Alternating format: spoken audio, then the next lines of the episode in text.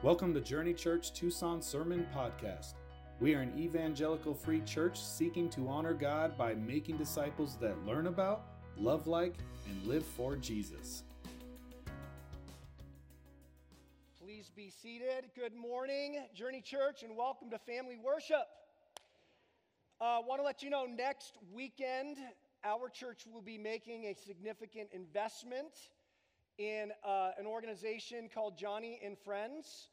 Uh, there's actually two families from our church that are going to be going to uh, Lost Canyon Camp in northern Arizona in order to minister there at a family camp. It's a marriage uh, refreshment weekend, and so the Paynes and the Rodens will be up there ministering. And I know that, and my son Tim, Tim's going to be on work crew up there. He's going to be serving but uh, there's going to be eight or nine couples that Stacy and I will have the privilege to minister to and be the camp speakers. And this is so important. You need to understand that four out of five marriages in households that have uh, significant disabilities, children with disabilities, four out of five end in divorce. And so we know that the, this is just a, such a mission critical kind of ministry. And Stacy and I have been, we've, we've experienced it, we've studied this, um, but we can't guarantee that we know how to deliver on this. So there's a certain amount of humility and, uh, and reverence and fear. And so we're saying, hey, Journey Church, participate with us, please pray for us. And that's where I am, that's where we are next Sunday. You're going to have a blast here, but remember us and pray for us, okay? Good? All right. Hey, this morning we're back in our 12 week uh, study of Second Timothy together. And uh, so you know, um, our primary uh, approach to teaching and preaching, our primary, we, this is not the only one, it's not uh, only the best one, but our primary one is to allow the scriptures to unfold week by week. And if there's something redundant or repetitive, we just see that God wants to get our attention. It's layered, it's nuanced. And so we continue on in Second Timothy. We're now in chapter 3. We're going to be looking at verses 1 through 9 this morning. But to give you that backdrop once again, time was running out for the Apostle Paul. This is, these are his final words. And for that reason, Second Timothy is marked by some qualities. It is intense, it is urgent, and it is emphatic. Um, it's also a warning. There are several threats that are coming up against this younger pastor named Timothy. And we've already looked at and addressed so many of these potential threats. And what we discover is if they're threats to the minister, to the pastor, the bishop, or whatever we, however we want to describe Timothy, they're threats to the whole congregation, right?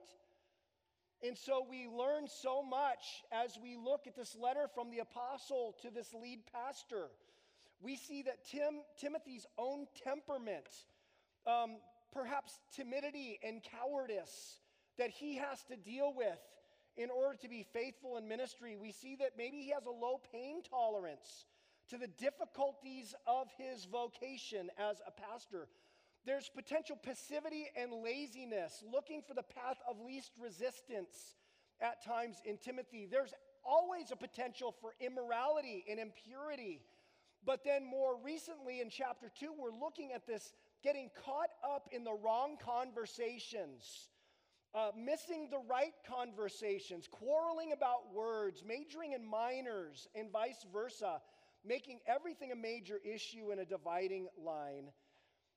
Paul obviously has a heavy heart and a concern and a burden for Timothy's faithfulness and effectiveness, but also he's got a heavy heart and a burden for the faithfulness and effectiveness of the church and the church in every generation and culture moving forward. And there's so much, so much that we can learn as the church in America in the 21st century and even as the Journey Church. Now, on the heels of describing how Timothy is to deal with those in the church who argue and disagree and spread nonsense within the church, arguing about the wrong things, making hay over things that are non issues Paul tells Timothy that he's going to have an ever increasing opportunity to deal with these kinds of people.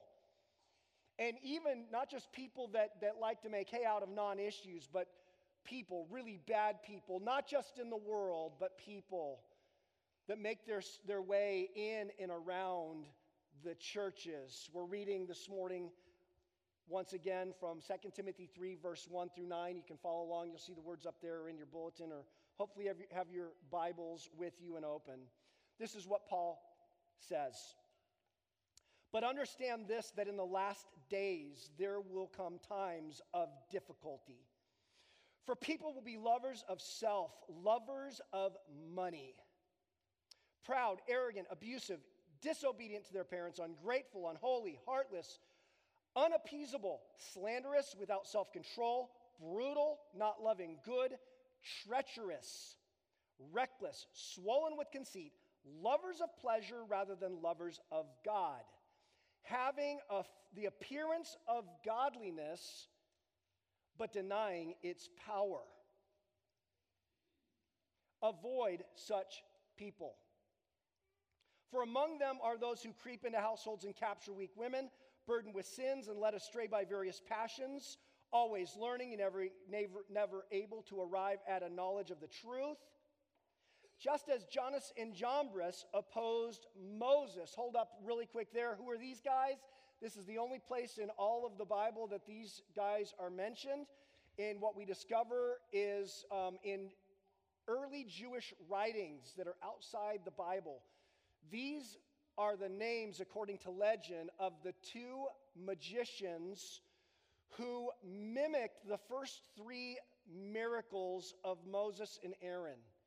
They mimicked them, they were able to counterfeit them before Pharaoh. These are, according to Jewish uh, tradition, these are their names. So he says, just as Jannes and Jambres opposed Moses, so these men also opposed the truth men corrupted in mind and disqualified regarding the faith, but they will not get very far, for their folly will be plain to all, as was that of those two men.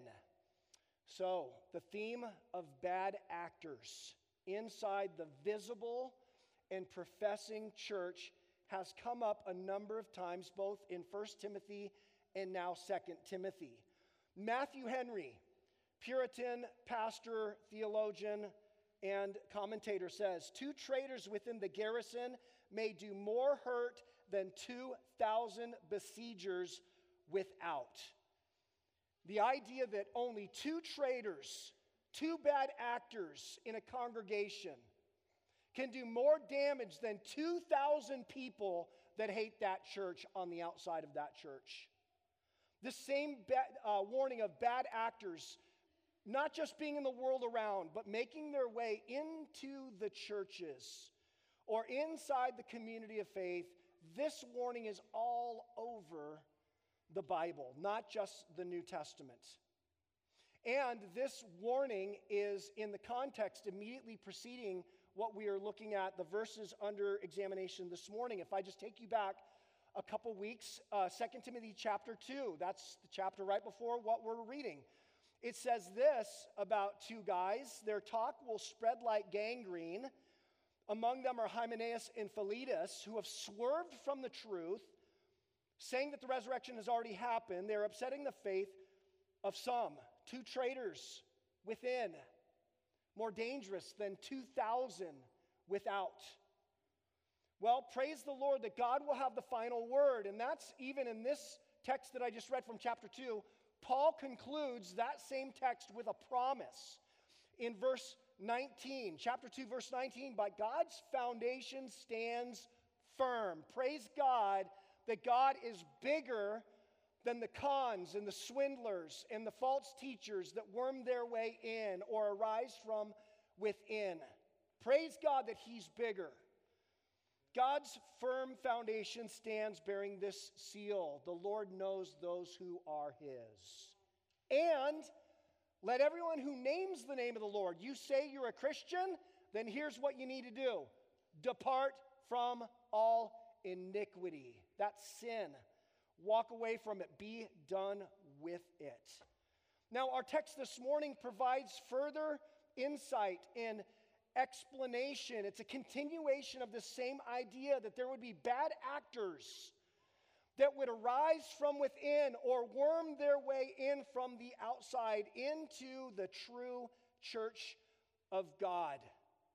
And Paul issues two imperatives. There's actually two verbs in these nine verses that are uh, in commandment form. Two imperatives. Timothy must understand something, and secondly, he must avoid someone or someone's plural. Understand and avoid. The first, understand.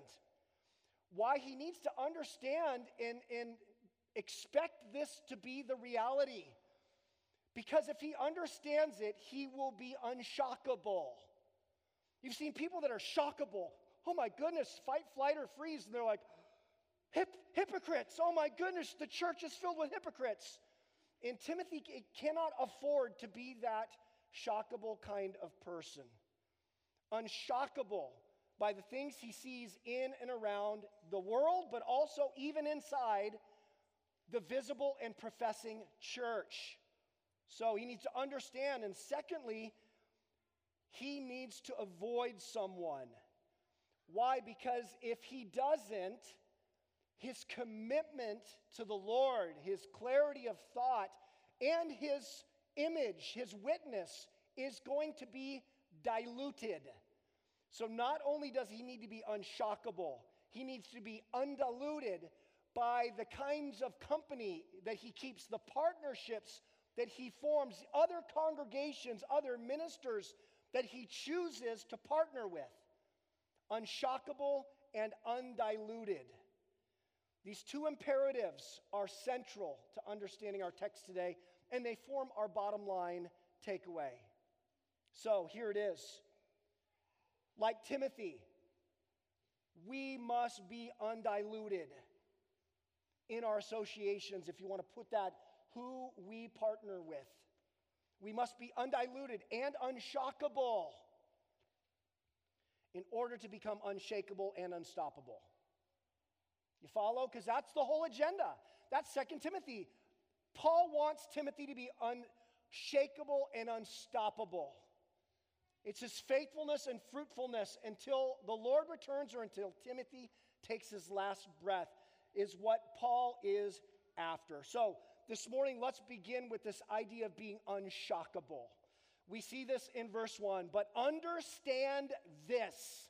It's in the imperative form. Understand, gnosko, to have knowledge. A commandment to, to understand something. What is it that he's to understand? That in the last days, what are the last days? Well, it's the time, and we learn this in Acts chapter 2, verse 17. The last days are the time between Christ's ascension and his second coming.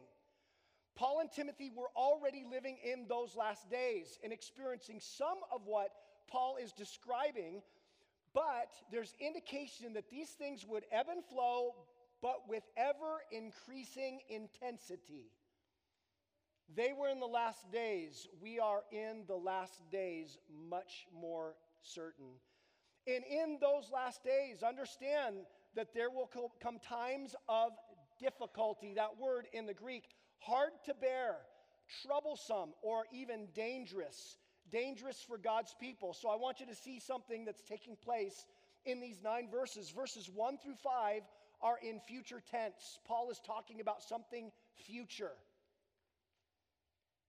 And the idea there is that whatever's going sideways in the first century is going to go sideways with ever increasing intensity.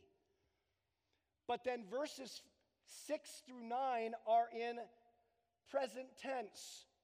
And what does that mean? Is that the last days with these ever increasing intensity of difficulty were already taking place for Paul and Timothy. And what's the idea here is, is this at the same time that the kingdom of heaven is gaining depth and breadth and influence and momentum, the kingdom of darkness is growing more desperate, more dangerous, more obvious, more extreme, and more accepted in society around us. Timothy has to understand this principle in order to be unshockable. Same goes for you and I here this morning. If Timothy understands this, it's not going to be, we're going to win the whole world.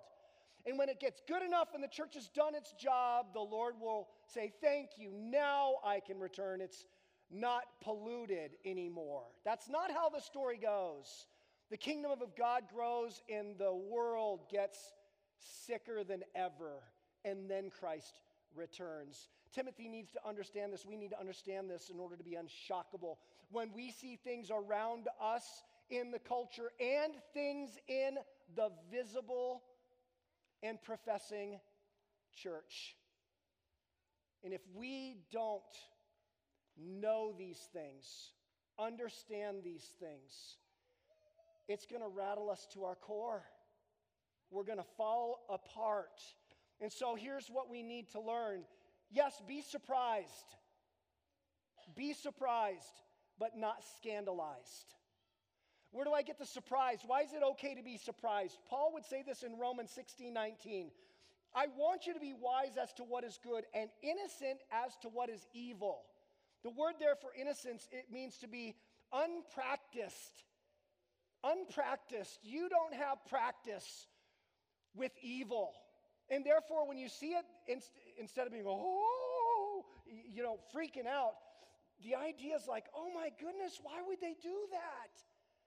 There's supposed to be, a, even if you came out of that world and that culture, there's supposed to be a restoration of a heart that is innocent and goes, no, no, really? Because you're unpracticed in it. The Lord returned to you a kind of innocence, and you're like, what? Oh, that's so bad. That's so harmful. There should be a compassionate surprise over how wicked the world has become, but not scandalized, freaking out. Oh my goodness. And, and so obsessed with it that we can't function. And especially in the church, people, you're going to see horrible things in the professing church, not just this one. I'm saying across Tucson, in Arizona, in North America, and, and throughout church history, there's going to be terrible things that happen inside churches. People that you looked up to that are going to go off and do terrible and scandalous things, but one thing that we cannot afford to do is become scandalized by them. Expect it.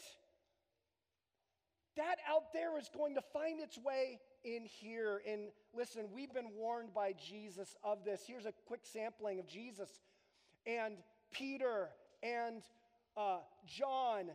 Jesus said this Brother will deliver brother over to death, and the father his child. And children will rise against parents and have them put to death.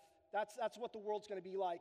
But listen to what it says will happen in the professing church, Matthew 24, then many will fall away and betray one another and hate one another, and many false prophets will arise and lead many astray. Where do they arise from? Out of the professing church. And because lawlessness will be increased universally, the love of many will grow cold. They're scandalized and they just go, I just can't function. Uh, I'm just too shocked. I'm just too appalled. And the love, compassion fatigue, and I'm just so inundated with, with the junk of this world. And now it's in the church, and oh my goodness, and we can't function. You know, Timothy, Paul said this to Timothy. This is like, I believe, next week's text. Evil people and imposters will go from bad to worse, deceiving and being deceived. It's going to get worse with ever increasing intensity and darkness. In the same way, Paul wanted to warn Timothy and explain it's going to look really bad. And I want to go back and look at this list for just a moment. He says in verse 1 through 4, but understand this in the last days there will come times of difficulty. For people will be lovers of self. Now, we all love ourselves. Otherwise, we wouldn't eat and we wouldn't sleep and we just kind of be ornery and beat up on ourselves. We're talking about a disordered love of self that puts self first at all cost, that knows nothing of self denial or service to God or to others. Men will become, people will be lovers of self, lovers of money. Jump forward in that list to verse 4. And it says, lovers of pleasure rather than lovers of God. I want you to see this. There are bookends to this, this list. And the bookends are two sets of disordered loves love of self and love of money on one side, lovers of pleasure, not lovers of God. These are the bookends, these are disordered loves. We were created and designed to be lovers. Lovers of God first and others second. That is how the Creator designed us in His image. Sin and rebellion has wreaked havoc on our affections. Here it is lovers of self and lovers of money, lovers of pleasure, not lovers of God. And in between those two bookends is every kind of filth and villainy imaginable. Here's the list proud, arrogant, abusive, disobedient to their parents, ungrateful, unholy, heartless. This is an interesting word. It is the absence of familial affection that even mothers will not care for her own offspring. Natural human affections that are given to all people. The love and instinct of a mom for her baby will dissipate and be lacking. Unappeasable means we can't make up, I will never forgive you. Unappeasable. Slanderous, it's the word diabolos, where we get the word devil. Without self control, brutal, not loving good. Treacherous means there's a bias toward betrayal. It's actually exciting to see it. We love that turnabout and the betrayal of trust. Reckless, swollen with conceit. You only need to take a quick and shallow look at social media or the news to see that this running rampant around the planet.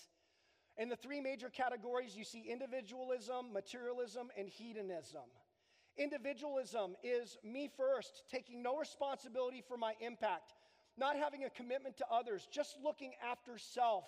Materialism, insisting on all things bigger, better, and newer because I'm worth it. And then hedonism, the pursuit of pleasure, fun, enjoyment, and happiness, and the avoidance of pain at all cost.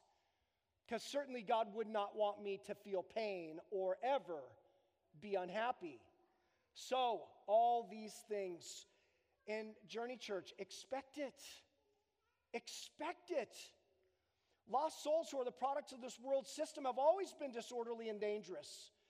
And these things will continue to gain momentum and intensity in the last days. Be surprised, innocent, unpracticed. Don't be scandalized.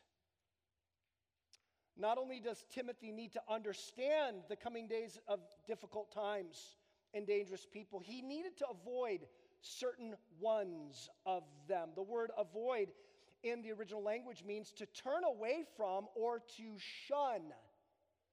Yes, there is a place in the church in the 21st century in North America where we are called to shun certain people. But the question is, which ones? All of them? Everyone out there?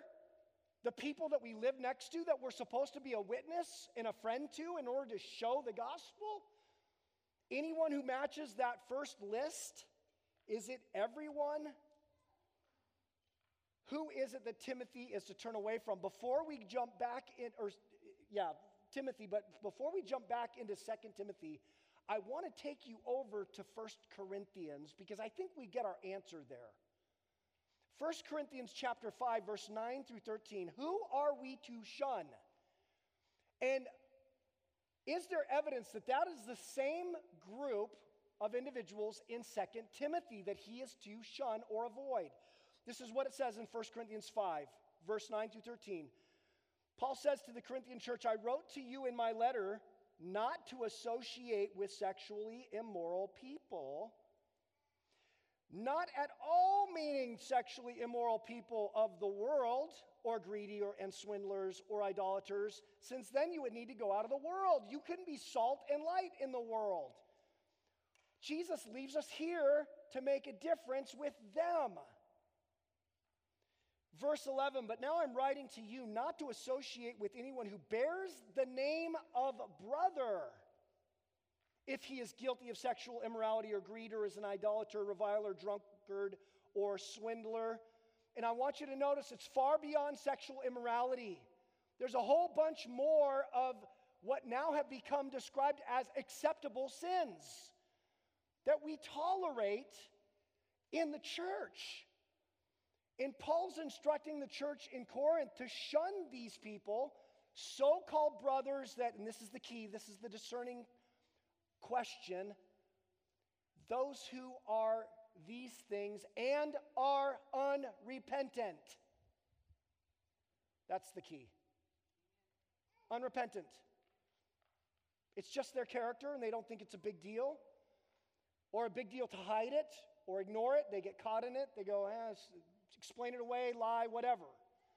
These are the ones to turn away from, not even to eat with such a one. And I would say, unless it's time for repentance, or there is an opportunity, there's a place, these things are, are to be discerned, but to be taken seriously. He goes on to say, For what do I have to do with judging outsiders? Of course, they match, match the list. Is it not those inside the church whom you are to judge? God judges those outside. That's not our problem or business. But then he quotes the Old Testament purge the evil person from among you. A known swindler, cheater, liar, sexually immoral that is unrepentant. Hey, hate to break it to you, but this ain't your church. Let them know. But when you're ready to repent, call me up, send me a text. I'd love to be there when you come around and you see that it's not going to be what you thought it was going to be. And the only way to be free is to bring your stuff, your secrets, out of the darkness, out of the bushes, out from behind the fig leaves. Bring them into the light. Experience forgiveness and healing. Proverbs 27, Solomon says, The one who conceals his sin will not prosper.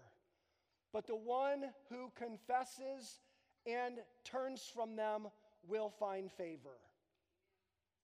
So, there's always room for repentance, but it's those unrepentant. So, question Who is Timothy to turn away from? Who are we to avoid? The ones, and here it is, verse 5, 2 Timothy 3, verse 5. The ones who, having an appearance of godliness, but denying its power, avoid such people. The appearance, the word there, morphosin, is an outward form. They have all the bells and whistles of a born again professing Christian. Godliness, eusebia, is a genuine reverence, respect, or piety toward God. So, who are these ones? They have all the externals in the profession, and they even show up at church, and they look like they have a reverence to God. There's even some songs that they really get stirred by and throw up their hands. They have all those externals. But in their morality, in their heart of hearts, they deny its power. Their gospel does not regenerate, resurrect. There's nothing supernatural or transformation about the gospel. Our, our scripture reading today the reason why that was chosen, I'd say by the Lord and then Tyler, is because it's packed full of the power of the gospel of Jesus Christ, the transformational power of the gospel. But there are those who are Christian in name only, and they go through the motions, they do all the, all the dues of the gospel, but there's no, none of the life changing transformational power in their gospel. And guess what? There are pastors and ministers and preachers and people on television and on YouTube that walk in that same kind of Christianity, uh, Christianity or non Christianity is what I would call it. Avoid such people. Avoid such people. I want you to notice something furthermore is that there's a second list of people, individuals that emerge out of the first list. The first list of disordered loves and every kind of crime and villainy and scum and filth in between. A second list emerges out as we get into verse 6. And in verse 6, we discover a certain per- kind of person who creeps into households with a hidden agenda. And the hidden agenda is to capture weak women. And I would argue that that would be a moniker for all kinds of vulnerable individuals in the church. Yes, in the first century, I think that this was, and I think Paul had some specific instances in mind. Women being considered second class citizens, they had never been taught or trained. There was a certain amount of ignorance that was beyond their, their uh, own control, and that they were easy prey for this kind of creep or creeper, those who creep into the households. But the idea here is that this kind of person would find their way into the visible and professing church. And guess what? Again, Jesus taught as much, he warned as much. A couple weeks ago, I, I cited the parable of the wheat and the tares. This week, the parable of the dragnet. Matthew 13, verse 47 through 50, he says, Again, the kingdom of heaven is like a net that was thrown into the sea and gathered fish of every kind. The gospel appeals to so many kinds of people, and they are brought in. When it was full, men drew it ashore and sat down and sorted the good into containers, but threw away the bad. So it will be at the end of the age. The angels will come out and separate evil from the righteous. Our churches are going to be a mix of people who have a profession of faith, some legitimate and some illegitimate. And the angels are going to sort it out at the end of the age, the evil from the righteous, and throw the unrighteous into the fiery furnace, in that place where there will be weeping and gnashing of teeth. You know, Peter, John, Paul, they all actually had the same idea in teaching that there will come, there will, people will find their way into the visible professing church that do not know the master. This is what what uh, Paul told to Timothy in 1 Timothy. A parallel passage to the one we're looking at today, 1 Timothy 4 1 through 2. He says, Now the Spirit expressly says that in latter times, there's the last days, some will depart from the faith by devoting themselves to deceitful spirits and teachings of demons. That's a false gospel or an incomplete gospel will be propagated throughout the world a gospel without sin, a gospel without repentance, a gospel with only lovely, feel good attributes to it, and none of the heavy lifting of saying, God, I am so sorry for what I've done. They're going to devote themselves to these kind of deceitful spirits and teachings through the insincerity of liars whose consciences are seared. Peter said this in 2 Peter Chapter 2 But false prophets also arose among the people, just as there will be false prophets or false teachers among you who will secretly bring in destructive heresies. They're going to slip in, they're going to creep into households. John said this in 1 John 2:19, talking about kinds of antichrists. He says they went out from us now they're actually being brought up in the church and going off the rails and going out from the church. But they were not of us, John says. And worse than merely rising up and departing from and so forth, we discover that some of them will stick around and they will become what the Apostle Paul describes in Acts 20 as sheep killers. This is what he says in Acts 20, 29 through 30. I know that after my departure, fierce wolves will come in among you, not sparing the flock. And from among your own selves will arise men speaking twisted things to draw away the disciples after them. So, who is Timothy supposed to avoid? Those who have the appearance of godliness. They look like Christians, they talk like Christians. They creep into households, taking captive weak people. Verse 8 of our text says, disqualified regarding the faith, meaning they actually tried to look qualified. And some even believed that they were, but Paul's giving the stamp disqualified regarding the faith. And what we get from this, they're ministers in and among the churches, they're dangerous actors, creepers with evil motives and deceptive methods. And time is short, there's too many examples, people. Too many examples. Maybe you have your own own examples of knowing people that you loved and trusted that you would have said qualified, only to find out completely and totally disqualified. What are we to do? Well, I think there's a call to tolerate, but don't consolidate. That's your second, second subpoint. Tolerate meaning we are not in the Inquisition. We do not put to death heretics, as did the church in the 15th and 16th century. Everyone did it, by the way. They just thought, man, we got to clean this place up. Put them to death, burn them at the stake. We don't do that. We don't think that that matched what Jesus said to do. Let them alone. The angels are going to sort them out. The Lord is going to judge them. The Lord knows those who are His.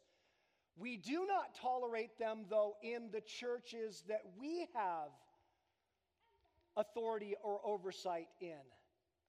We do not allow them around our children to the best of our ability to identify them and to, discern their presence.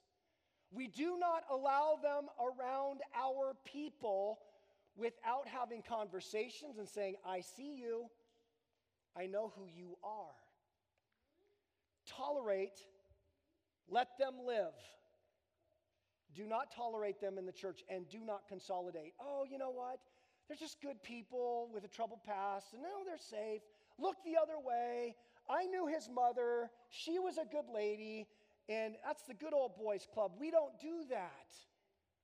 We don't do that. We say, look, we got a problem. We've had them in our church. We likely have some right now. But we do diligence in knowing who they are, where they're coming from, where they're heading. Tolerate, do not consolidate. But I want to give you one more thing before we go to communion this morning. And I want to just highlight the kinds of people that seem to be vulnerable to these kinds of creepers. Did you see this in his description? He called them uh, weak women, I've already explained that a little bit, burdened with sin, led astray by various passions, and then listen to this always learning and never able to arrive at the knowledge of the truth. These are individuals that are either ignorant, accidentally ignorant, or by choice. There's a past there, there's a, a temptation, there's shame. And they're drawn to a kind of gospel that just turns away from the shame and talks about the good stuff. There's no repentance, there's no heavy lifting, and there's never a call for devotion and commitment and surrender. It's fashionable to be learning and reading and thinking. It's not fashionable to say, I've found it. and to take a stand. So, what are we to do in order to avoid becoming the kinds of people that are victimized by these kinds of creepy men? In the self defense world, we talk about hardening the target, or military world, or police world. Harden the target in people. Today is the day. Children, you're in here with us. Today is the day to harden the target so that you don't waste your life being held captive by the kinds of people that sneak into households and exploit. What do we do to harden the target? Here it is regenerate and then concentrate to insulate. Regenerate, that's an interesting word. What does that word mean?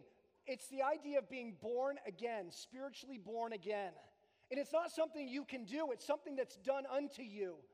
But unless you are born again, you cannot see the kingdom of God. You cannot be delivered from the kingdom of darkness. You are regenerated when you finally come to and embrace the truth and own it. Instead of learning but never coming to the knowledge of the truth, stop. The evidence points to Jesus. He said, I'm the way, the truth, and the life. No one comes to me but comes to the Father but by me. He is the truth. Embrace Him, receive Him, and guess what? The Holy Spirit regenerates you and insulates you. But secondly, concentrate. And this is not just intellectually, concentrate about it. But I'm taking, I'm talking about concentrated, maximum potency, commitment, devotion, and surrender to the Lordship of Jesus Christ. Time is up for a kind of cultural Christianity that's shallow and sloppy and sentimental. We need to be born again and then we need to be committed and saying, heck no, man. I'm after Christ and I'm not going to be anyone's fool or victim. Regenerate, then concentrate to insulate. Now, let me just end here this morning with the children. Kids, you're in here, right? You're in here. You just put up with a long blah, blah, blah, blah, blah, right? But you're in here and I didn't talk to you once. I'm talking to you now. Were you in church last week? Last week, I am told, because I was here, you talked about why with Mrs. Halverson. Why? Why did God give us His word? Do you remember the answer? That we may know the truth. Why did God send His Son? Do you remember? That we may know the truth about God. Why did God give us His Holy Spirit? Do you remember? That we may know the truth and be guided by the Holy Spirit. No, you cannot get your answers from Google or YouTube or TV shows. No, you must go to God's holy word, the Bible. And if you do not, you're going to be a weak willed, weak minded, sin laden soul that is a victim of these creepers. And so, the best thing that we can do for you and with you is to give you the word and to help you get into the word and know the word and know the Lord. Regenerate, then concentrate to insulate. Own it.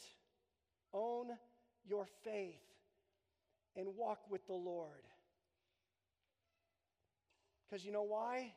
The kingdom of darkness and the kingdoms, the little micro kingdoms that these creepy dudes and women, these deceivers that they create, they're a house of cards. No matter how big they get, and the super airplanes and jets and mega churches they build, in the end, it's going to be a house of cards. This is what Paul told Timothy, the last verse in our text. They will not get very far for their folly will be plain to all, as was that of those two men. Do not be scandalized. Tolerate, do not consolidate. Regenerate, then concentrate to insulate. We must be undiluted and unshockable to become unshakable and unstoppable. Amen? Okay, it's our time for communion. Our ushers are going to come forward and pass out the elements, but let, let me walk us back into a text that I cited in the sermon from First Corinthians. Let me just talk about it for a moment. There were major problems in the church in Corinth. They got things out of order. They were young, a young church, a confused church, and they were easy prey for the devil and his schemes. So they had made some really poor choices. They were celebrating a guy that was acting as if he was married to his dad's wife, his stepmom. And they said, Oh, we're so gracious. They come to church and we love them. And there's no repentance called for. And the guy wasn't sorry for his immorality. And so Paul has to clean up things like that and many other things in his first letter. And in 1 Corinthians chapter 5, where we read this, you know, put out the sexually immoral and the swindlers and all those, right before that text, Paul said this about the Lord's Supper, the communion, and the picture that this is taking place every time we gather, in how serious we are to be in our walk with Christ individually and corporately. This is what he says 1 Corinthians 5 6 through 8. Your boasting is not good. They were boasting about being the grace filled church that looks the other way in all things immoral or impure. No big deal, nothing to see here. We're gracious. Your boasting is not good. Do you not know that a little leaven leavens the whole lump? A little bit of sin taints the whole community. Cleanse out the old leaven. Begin with yourself of doing business with God. God, is there anything that I've done in this last week or month that I have not yet confessed and repented over? Did I intentionally go and look at something on my cell phone, a YouTube video, something on my computer? Did I intentionally, that I have not said, God, that's just disgusting. I am so sorry. That's filthy. Or any other thing, gossip, slander, swearing, anything that's, that's wrong. Cleanse out the old leaven so that you could be a new lump. As you really are unleavened, for Christ, our Passover lamb, has been sacrificed. Let us therefore celebrate the festival, the Lord's Supper, the table, not with the old leaven, the leaven of malice and evil, but with the unleavened bread of sincerity and truth. Amen? This morning, this is for those who are ready to clean out the old leaven, do business with God Tell them you're sorry and you hate sin and you don't want to ever do it again, and then receive the forgiveness. Remember the body and blood of Jesus, whereby you were cleansed and forgiven and purchased. And celebrate it together on the night that Jesus was betrayed. After supper, he took the bread and he broke it and blessed it and said, This is my body broken for you. Do this in remembrance of me.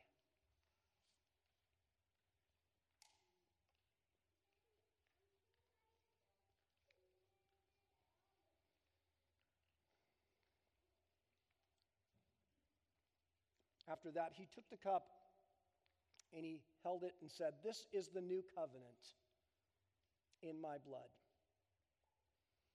The prophecies of the new covenant were that God would take out from us a heart of stone, a cold, dead, religious, or rebellious heart. Either way, you're dead. And replace it with a heart of flesh, a spiritual heart that could feel and know and love God from the heart. This represents the new covenant in my blood, Jesus said. Do this in remembrance of me.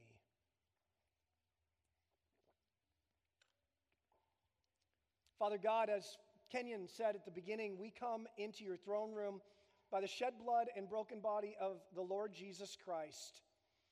And we say, Thank you for the forgiveness of sins. Oh God, would you please grow us up, fill us up with you and your word, your truth, and a heart that loves you,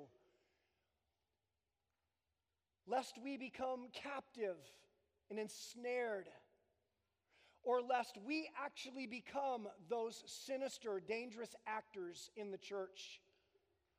Lord, protect us from us in our old ways of life and our flesh.